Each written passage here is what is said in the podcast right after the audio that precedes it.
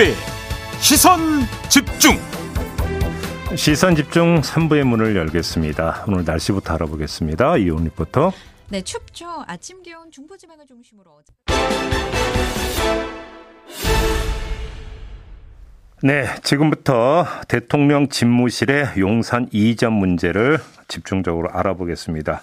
국회 국방위원회 소속 여야 의원 차례로 연결할 텐데요. 먼저 여당으로 가겠습니다.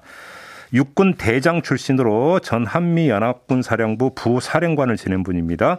김병주 의원 전화로 연결하겠습니다. 나와 계시죠?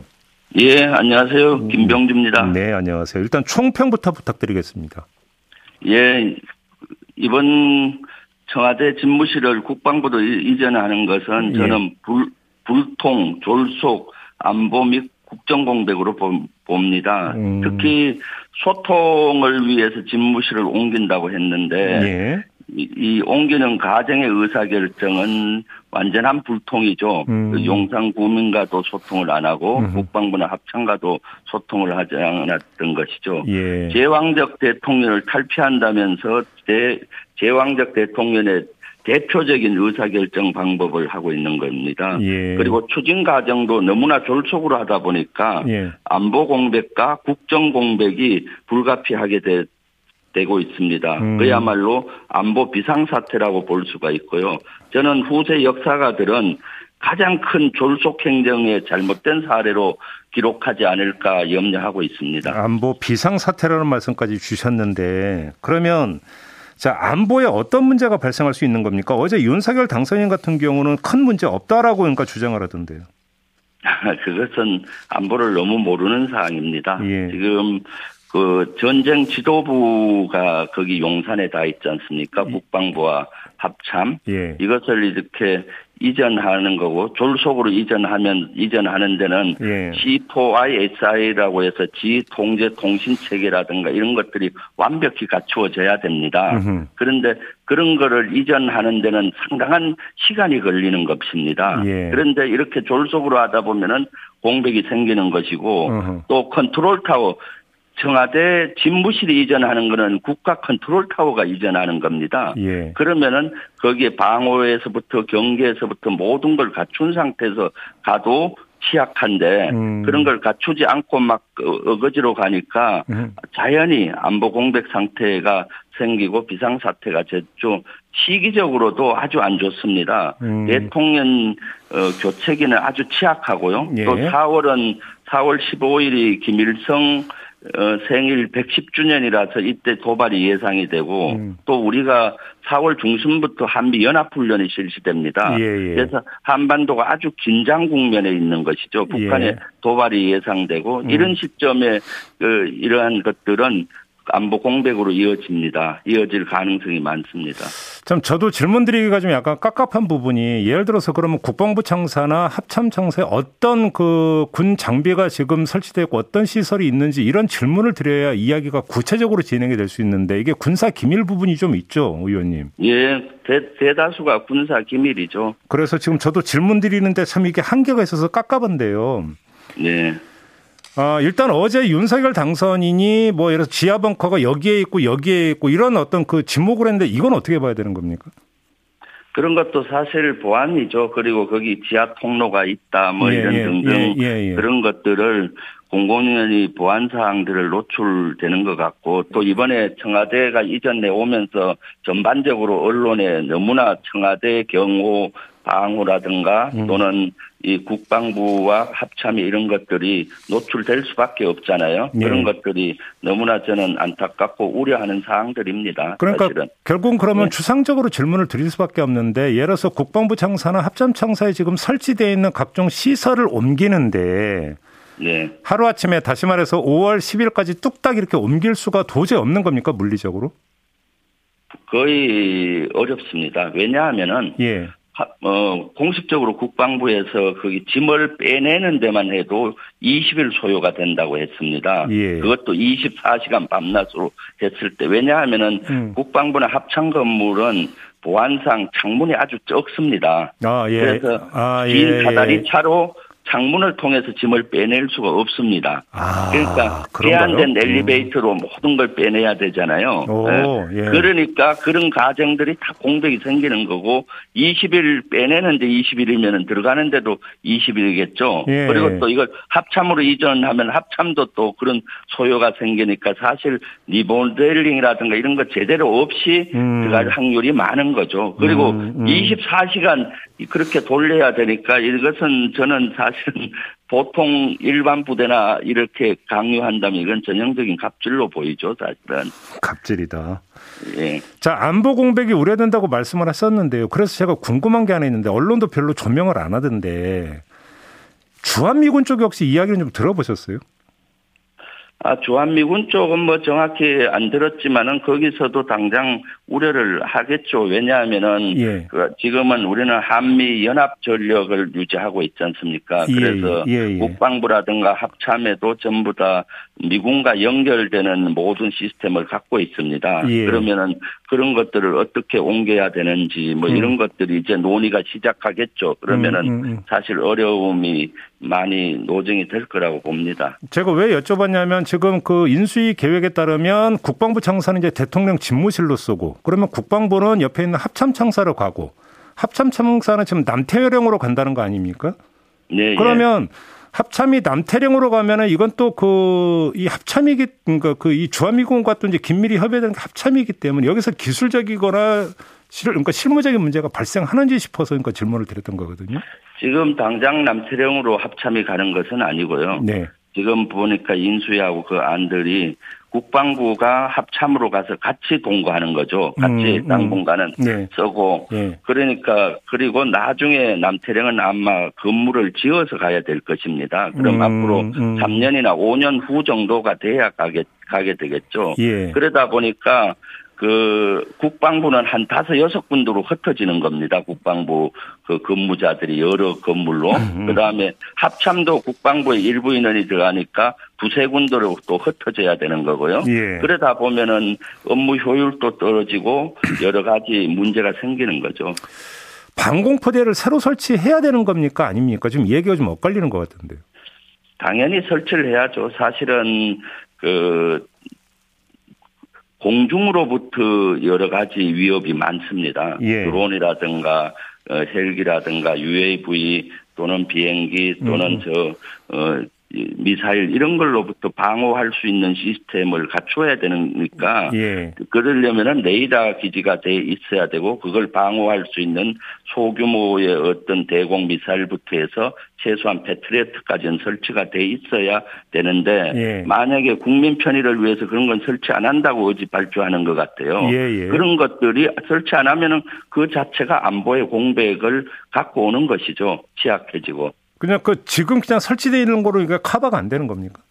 설치되어 있는 걸로는 카바가 잘 안 되죠. 왜냐하면은 기존에 국방부와 합참이 있을 때와 예. 대통령 그 컨트롤 타워가 있을 때의 강도는 다릅니다. 어. 예를 들어서 대통령이 갈 때는 도로에도 모든 교통을 통제하고 전파 방해를 해서 네. 시한폭탄이나 이런 거를 방어하잖아요. 그런데 예, 예. 장관이나 의장이 간다고는 그렇게 안 하거든요. 음. 공중에도 마찬가지입니다. 대통령이 헬기를 갈 때는 공중에 모든 비행 통제를 합니다. 반경 일정한 거리를 예. 공중에도 트래픽을 하듯이 그 대통령은 국가 컨트롤 타워이기 때문에 음흠. 거기에는 아주 고강도의 보안 조치가 이루어지고 있는 것이죠. 음. 예. 그래서 그... 지금 기존에 있는 합참, 그, 국방부의 보안보다 훨씬 강화하지 않으면은 예. 보안의 공백이 생길 수가 있는 것입니다. 제가 드린 질문은 지금 청와대를 방어하기 위해서 설치된 방공포대를 그대로 둔 상태에서는 용산 그 대통령 집무실 카바가 안 되는지 그걸 질문을 드렸던 거거든요. 아, 안 됩니다. 그거는 사거리가 예. 거기는 대다수가 사거리가 쩔, 짜, 장거리에 그런 것이죠. 아, 예. 그래요? 예, 예. 자, 비용 문제, 예. 청와대로부터 반경 한 8km를 비행 금지 구역으로 정하고 그걸 지키기 위해서 딱 돼 있기 때문에 예. 청와대로부터 여기 저 용산은 거리가 멀지 않습니까? 음. 그리고 또 두또 소요가 두 개나 늘어납니다. 간전은 한남동으로 한다고 했잖아요. 그렇죠. 그럼 한남동 일대도 거기는 또 방호를 해야 되는 거고 어. 용산 일대도 해야 되고 예. 그러니까 경계나 방호 이런 것은 두 배, 세 배로 늘어나는 겁니다. 그렇게 봐 그렇게 봐야 되는 거고요. 지금 예, 비용 예. 문제가 이제 지금 인수위에서는 496억 든다고 했는데 지금 의원님 같은 경우는 한 1조 정도로 추계를 하시는데 엄청난 차이가 있는 건데요. 어디서 예. 이렇게 차이가 나는 겁니까? 이것은 단순히 그 이사 비용 정도가 여기 추계되는 겁니다. 그리고 간단한 이 모델링 정도요. 예. 그런데 사실은 제대로 되려면 건물을 그 만들어 주고 지금 수준의 건물을 유지해 줘야 되잖아요. 예. 그렇게 하려면은 1조 이상이 듭니다. 지금은 어떤가 하면은 국방부가 어디로 가는가 하면은 저기 후암동에 있는 옛날 방사청 자리인데 거기는 폐건물 철거를 앞둔 폐건물로 들어가게 지금 하고 있습니다. 아, 이 말이 그런가요? 됩니까? 전기나 물이 다 끊어진 상태예요. 그런 데는. 예. 그러면 거기도 3년이나 5년이면 철거를 하게 돼 있는 지역입니다. 왜냐하면 유- 공, 용산 공원으로 어, 그 포함이 되기 때문에 음흠. 그런데 임시 방편으로 들어가고 그런데도 보수를 해야 되잖아요. 예. 그런 정도의 비용이고 거기는 3년이나 5년 있으면 또 철거해야 됩니다. 그렇기 예. 때문에 새로 건물을 지어줘야 되지 않습니까? 예. 그러니까 건물 짓는 비용 정도만 해도 1조 천억 정도 됩니다. 음. 땅 사는 거는 두, 두 번째 치더라도 그리고 거기 새로운 데 그, 군, 군이 들어가면 어떻습니까? 경계, 울타리, 방호 시스템을 해야 되고 여러 가지가 쓰면은 예. 천문학적인 숫자가 들 거라고 저는 봅니다. 예. 음. 근데 11명의 전직 합참의장이 반대 입장문을 전달했다는 보도는 많이 있었지만 조금 전에 네. 저희가 김재원 국민의힘 최고위원하고 인터뷰했는데 또 찬성하는 그 장성들도 많고 김관진 전 국방장관도 찬성했다. 이걸 이제 그 강조하시는데 이건 어떻게 받아들이십니까? 저는 예비역 어떤 사람도 이렇게 졸속으로 두 달 만에 가는 거를 찬성할 사람은 아무도 없다고 봅니다. 네. 장기적인 계획을 가지고 3년에서 5년을 걸쳐서 뭐 완전히 갖추고 이전해주고 이렇게 했을 때는 뭐 찬성하는 사람이 있을 수 있겠죠. 음. 그런데 지금 그런 분들도 이렇게 졸속으로 하는 경우는 거의 다 반대하고 있습니다. 그걸 그- 우려하고 있는 것이죠. 예. 알겠습니다. 자, 의원님 말씀 여기까지 들을게요. 고맙습니다. 네, 감사합니다. 네, 지금까지 더불어민주당의 김병주 의원이었고요. 이번에는 역시 국회 국방위 소속입니다. 국민의힘의 성일정 의원, 국방위 간사를 맡고 있기도 한데요. 자, 연결하겠습니다. 나와 계시죠? 예, 안녕하십니까. 성일정 의원입니다. 네, 조금 전에 혹시 김병주 의원과의 인터뷰를 좀 들어보셨습니까, 의원님? 예, 제가 들었습니다. 예, 일단 뭐 아주 강력하게 반대를 하시는데 의원님은 찬성하시는 거죠? 김병주 의원은 사성 장군이시고요. 예. 어, 전문가라고 이렇게 얘기를 하시는데, 음. 뭐 저도 잘 아는 분입니다. 그런데, 어, 사실을 제대로 좀 알려주셨으면 좋겠다. 만약에 이게 부족하면 예. 언론에서 공개 토론을 해도 좋습니다. 어허. 어, 지금 현재 김병주 의원님 얘기하시는 게 너무너무 지금 틀린 부분들을 이렇게 얘기를 하셔서 잠깐만요. 그럼 바로 거기 들어가서 어떤 부분이 가장 지금 잘못 전달하고 있다고 보시는 겁니까? 뭐 안보 공백에서부터 비용에서부터 네. 뭐 방공 포대를 설치해야 한다고 그러는데 네. 과연 사성 장군으로서 이렇게 말씀하실 수 있는 건지 어허. 저는 공개 토론을 제안을 합니다. 아, 좋습니다. 그러면 그건 저희가 한번 좀 다시 한번 주선을 해보도록 하겠고요. 예, 좋습니다. 자, 예. 그러면 예를 들어서 방공 포대부터 한번 좀 여쭤보죠. 지금 이거는 다시 재설치돼야 된다는 게 김병주 의원의 주장인데 이게 아니라는 말씀이십니까? 그렇습니다. 청와대를 중심으로 해서 네. 8.4km가 네. 비행 금지 구역으로 설정이 되어 있고요. 네. 그래서 여기에 대한 모든 방공포대나 이런 것들이 세팅이 되어 있습니다. 두 번째. 미군이 여기에 지금 있었고 일부도 지금 있지 않습니까? 예. 국방부 국가의 중요 시설이 있지 않습니까? 예. 그거에 대해서 이미 보안 사항과 이러한 모든 사항들이 다 되어 있는 곳입니다. 예. 그런데 청와대를 중심으로 해서 8.4km의 이 반원이 그려졌다고 한다면 음흠. 청와대가 빠져나가면서 3.7km로 줄게 되는 것이죠. 용선 중심으로. 예. 그러니까 3.7km가 8.4km에 포함이 되어 있는 거예요. 예. 그래서 그게 저, 저 종로 쪽으로서 빠져나가고 음. 용산 자체는 이미 그런 시설이 다 있었던 것이죠. 그럼 미군이 바보였습니까? 음. 말도 안 되는 이야기를 아침부터 이렇게 국민들한테 거짓말을 하시면 예. 정말 혼란이 올 수 있습니다. 여기는 기존에 합참과 국방부 미군이 있었기 때문에 예. 그런 시설 모든 군사의 시설이 완비되었다는 것을 분명히 말씀드립니다. 그러면 예를 들어서 지금 그 대통령 집무실이 용산으로 갔다고 가정을 하면 용산 대통령 집무실이나 일단 일단 그 대통령 관제는 당분간 한남동에서 쓰게 된다면서요. 이것도 다 커버가 된다라는 말씀이십니까? 그렇습니다. 그 안에 다 있습니다. 그래요? 근데 예를 들어서 지금 청와대를 방어하기 위한 패트리어트 같은 경우는 이게 지금 방식이 그 지역 전체를 커버하는 게 아니라는 뭐 이런 식으로 보도도 나오던데 그런 게 아닙니까? 패트리어트라고 하는 것은 수도권 전체를 방해하는 개념이지. 어, 조그만, 이 조그만 요 안에 이, 뭐, 7, 7, 8만 명, 7, 8만 평의 청와대를 보호하는 그런 시스템이 아닙니다. 대한민국 수도를 방해하는 개념이지요. 그래요? 알겠, 알겠습니다. 지금 너무나 현격한 지금 뭔가 뭐 주장이 그러니까 지금 차이가 있어서 좀 진짜 토론이 좀 필요해 보이고요, 의원님. 자, 그, 그러니까 국방부 창사는 합참 청사에 설치되어 있는 군사 시설이 있지 않습니까? 이게 하루아침에 뚝딱 이전될 수 있는 문제냐라는 또 점을 제기했는데 이건 어떻게 생각하세요? 정확하게 국민들께 말씀을 드려야 합니다. 합참 청사를 지을 때 여유 공간 4, 5개 층이 충분히 있었습니다. 네. 그래서 지금 합참이 쓰고 있는 빌딩이 틀리고요. 예. 국방부 빌딩이 틀립니다. 음. 그래서 국방부 빌딩을 비워서 대통령 집무실로 쓰고 예. 국방부가 합참으로 일부 들어가고 음. 나머지는 공간 재조정 그 안에 음, 여러 이저 빌딩들이 있잖아요. 네. 그래서 새로 신축하거나 이런 게 아니고 네. 빌딩의 공간의 재조정을 통해서 조정을 하면 들어갈 수 있습니다. 자, 그러니까 저도 좀 질문드릴까 까보면 일단 좀 합참 청사는 일단 당분간 같이 쓰는 거니까 합참 청사에 있는 군사 시설은 바로 옮기는 게 아니라고 치니까 그럼 질문에서 빼고요. 국방부 청사로만 한정해서 질문을 드리겠는데 거기에 뭐가 있는지 저는 모르겠습니다만 혹시 이거를 안 빼도 된다는 말씀이십니까? 군사 시설이나 이런 걸? 지금 청와대 합참 이런 네. 모든 곳은 다 연결돼 있어서 예. 그 시설에 더 보강하거나 옮겨야 될 이유가 하나도 없습니다. 그래요? 그리고 국민들께서 정확하게 아셔야 되는 것은 예. 대통령 집무실을 용산으로 옮겨온다 그래서 예. 문재인 대통령께서 5월 9일 자정까지 청와대에서 근무하게 계십니다. 그렇죠. 예. 거기 있는 장들을 이쪽으로 옮기거나 이런 게 아닙니다. 그대로 다 그냥 잔존하고 있으면서 또 더 추가할 게 없는 겁니다. 이러는 사람들의 오피스 공간만 약간 옮기면 되는 거예요. 음. 그런데 그것을 왜 이렇게 그 있지도 않은 사실을 이렇게 얘기하는지 모르겠어요. 대한민국 국방 시스템이 그런 게 아닙니다. 저는 네. 현장에도 가봤고 국정감사도 가봐서 대충 알지 않습니까? 예, 어, 그래요. 자 예산 이전 비용을 한번 좀 여쭤볼게요. 496억이면 정말 다 커버가 되는 겁니까? 그렇습니다. 지금 496억은 정부의 전문가들에 의해서 뽑은 거기 때문에 네. 새로 신축하는 게 없습니다. 음. 여기에 이사 비용하고 인테리 비용 정도 들어갈 거고요. 네. 향후에 왜 그러면 합참이 용산에 있었느냐?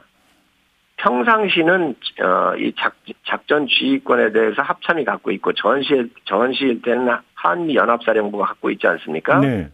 그래서 한미 연합사령부가 용산에 있었기 때문에 합참이 용산으로 왔던 거예요. 음. 그런데 연합사가 이제 평택으로 이전을 했기 때문에 예. 사실 이 합참도 향후에는 남태령으로 이제 가야 되는 것이죠. 이 남태령이라고 하는 곳은 전시에 국가의 요인들이 다 갈 수 있도록 여기에서 전쟁 지휘할 수 있도록 핵폭탄이 떨어지더라도 그거를 방어할 수 있는 시스템이 갖춰져 있는 곳입니다. 그래서 어, 예. 이쪽으로 옮겨가면 되는데 그때도 이삿짐만 가면 되지 이, 이 중요한 전산 장비라든지 모든 국가의 시스템은 이미 인프라로 다 갖춰져 있는 곳입니다. 잠깐만요, 의원님. 한 여기서 사실관계 하나 좀 확인하겠는데요. 합참이 나중에 남태령으로 가잖아요. 어제 발표에 따르면. 그러면 그게 대통령 집무실 이전에 따른 연쇄 이동이 아니라 이미 계획되어 있던 이동 계획이라는 말씀이십니까? 지금 현재 시설이 다 되어 있고요. 예. 그리고 한미 연합사령부가 평택으로 갔기 때문에 향후에 이쪽으로 가는 게 원래 그런 목표를 가지고 남태령이 구성 어, 구축을 해놓은 기지지요. 음. 그렇기 때문에 그 공간적 여유가 충분히 있다는 말씀 드립니다. 그리고 이번에 또 옮기는, 옮기는 것도 아니에요. 네. 추후에 그러면 남태령으로 가면 뭐가 필요하냐면 음, 음. 한 600여 명 정도가 이동을 할 텐데 네. 그분들의 막사 정도가 필요합니다. 그 비용은 1200억 정도를 잡아놓았는데 음. 실질적으로 좀 과하게 잡혀 있고요. 네. 한 5, 6, 5, 6천 건물이기 때문에 1년이면 완공이 되고 네. 여기에 한 6, 700억 정도 소요될 것으로 예상을 합니다. 혹시 근데 이제 그렇게 되면 이제 부속적으로 그러니까 또 그러니까 연쇄 이동 요인은 발생 안 합니까? 그렇습니다. 연쇄 이동 요인이 없습니다. 공간 재배치 정도만 이루어지는 것이지요. 그런데 지금 김병주 의원의 그러니까 주장에 따르면 예를 들어서 심리전단이니 군사경찰이니 어, 뭐 청와대 경호부대니 여러 지금 연쇄 이동 요인이 있다고 지금 주장을 했는데 그럼 이건 어떻게 받아들여야 되는 겁니까? 그거를 제대로 보고를 못 받으셔서 그런 것 같은데 예. 경호부대 이전하는데 2천억 든다고 얘기를 하셨고요. 예. 청와대 숙소에 2천억 든다고 그렇게 얘기를 하셨고 예. 뭐 국방부 근무지원단 1,400억 들어간다. 국방부 본청에 2,200 이게 이거는 처음에 짓던 비용을 가지고 이렇게 추계를 하셨는데 음. 정확하게 국민 여러분께 말씀을 드립니다. 여기에 신축되는 비용은 없습니다. 지금 당장. 예. 그 안에 공간에 건물들이 있기 때문에 그걸 재배치하는 거예요. 네. 그래서 새로 들어가는 비용이 없고요. 음. 향후에 합참이 남태령으로 이동할 때 그 신축 비용은 1200억 정도 잡아놓은 거는 있습니다. 그렇지만 지금 현 단계에서 앞으로도 여기에서 더 들어가야 될 새로 신축할 비용은 없고 기존에 있는 빌딩을 조정해서 쓰면 된다는 말씀을 분명히 말씀을 드립니다. 그럼 이제 이번에 시민의 관점에서 이 질문 드리겠습니다. 청와대 그러니까 대통령 집무실이 용산으로 이전을 하면 그 일대의 그 개발 지원이나 고도 제한 없습니까? 이미 군사 지역으로 음. 묶여가지고 그런 것들이 다 되어 있습니다. 다 예. 제한되어 있고 추가적으로 어떤 것도 없습니다. 대신 예. 청와대가 그러한 개발 제한 구역이나 이런 것들이 필, 풀리지요. 예. 그렇기 때문에 청와대를 기존에 있는 청와대를 중심으로 해서 고층 건물도 들어갈 수 있고 관광의 음. 활성화가 이루어지기 때문에 음흠. 엄청난 경제적인 유발 효과 또 명소가 되는 국민들을 위한 명소의 재탄생이 기대되죠. 용산 쪽에서는 그 어떤 조치도 없습니다. 그러면 예를 들어서 제가 몇 전에 뉴스를 보니까 그 지금 동, 동 이름은 정확히 기억이 나지가 않는데 거기 이제 되게 이제 노화된 주택이 그러니까 밀집 지역이 하나 있더라고요. 이 지역에서 재개발 기대를 갖고 있었는데 재개발이 무산되는 거 아니냐를 우려 이럴까 우려를 표하는 시민들의 인터뷰가 없습니다. 있었는데요. 전혀 없습니다. 왜 그러냐면 예. 이미 군사시설 국방부 합참 미군이 있었기 때문에요. 네. 그런 걸 다 고려해서 음. 이미 세팅이 되어 있는 곳입니다. 고도 제한이든 뭐든. 그래요. 그렇기 때문에 추가적으로 일어나질 않고 그 건물만 들어가셔서 집무실로 쓰게 되는 것이지요. 알겠습니다. 5월 9일 그 자정까지 모든 게 다 가능합니까 실무적으로? 국민들께서 안심하셔도 되는 게 아까도 말씀드렸지만 지금 문재인 대통령님께서 5월 9일 자정까지 이 안보의 컨트롤 타워시잖아요. 예. 거기에 어떤 장비 이동이 없습니다. 청와대가 그대로 갑니다. 아니요, 제가 드린 건 그, 이게 예. 아니 제가 잠깐만요. 예. 이게 문제가 있으면 국방부 장관이나 합참의장이 반대를 했겠지요. 음. 기존 시스템을 가지고 그대로 인수해서 작동되는 걸 그대로 들어가면 되는 곳이기 때문에 예. 결코 안보에 대해서는 0.1%도 걱정 안 하셔도 됩니다. 아, 제가 이제 드린 질문은 이사가 그때까지 다 되겠느냐, 뭐 리모델링부터 해가지고 이걸 질문 드릴 거거든요.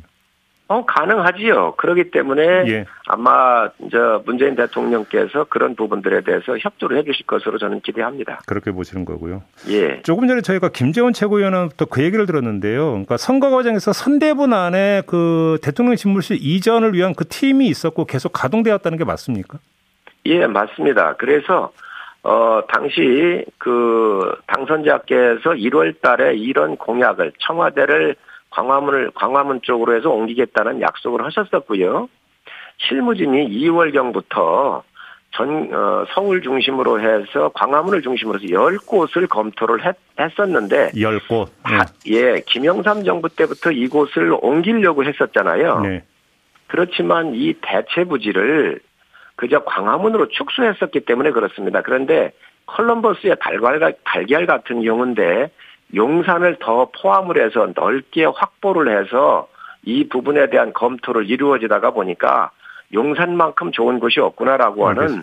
이러한 발상의 전환을 통해서 이런 입지를 찾게 된 것입니다. 네, 시간이 다 돼서 참 드리고 싶은 질문이 많은데 마무리를 해야 될 것 같네요. 알겠습니다, 의원님 고맙습니다. 네, 감사합니다. 네, 국민의힘의 성일정 의원이었습니다. 코로나 백신 3차 접종이 진행되고 있습니다. 불법 체류 외국인 분들 참여 부탁드리고요. 그리고 이미 고지해드렸죠. 오늘부터 유튜브 연장 방송 다시 시작을 합니다. 저는 이걸로 끝이 아니라요. 바로 유튜브 연장 방송을 이어가니까 어디 가지 마시고요. 자, 본방 이렇게 마무리합니다. 고맙습니다.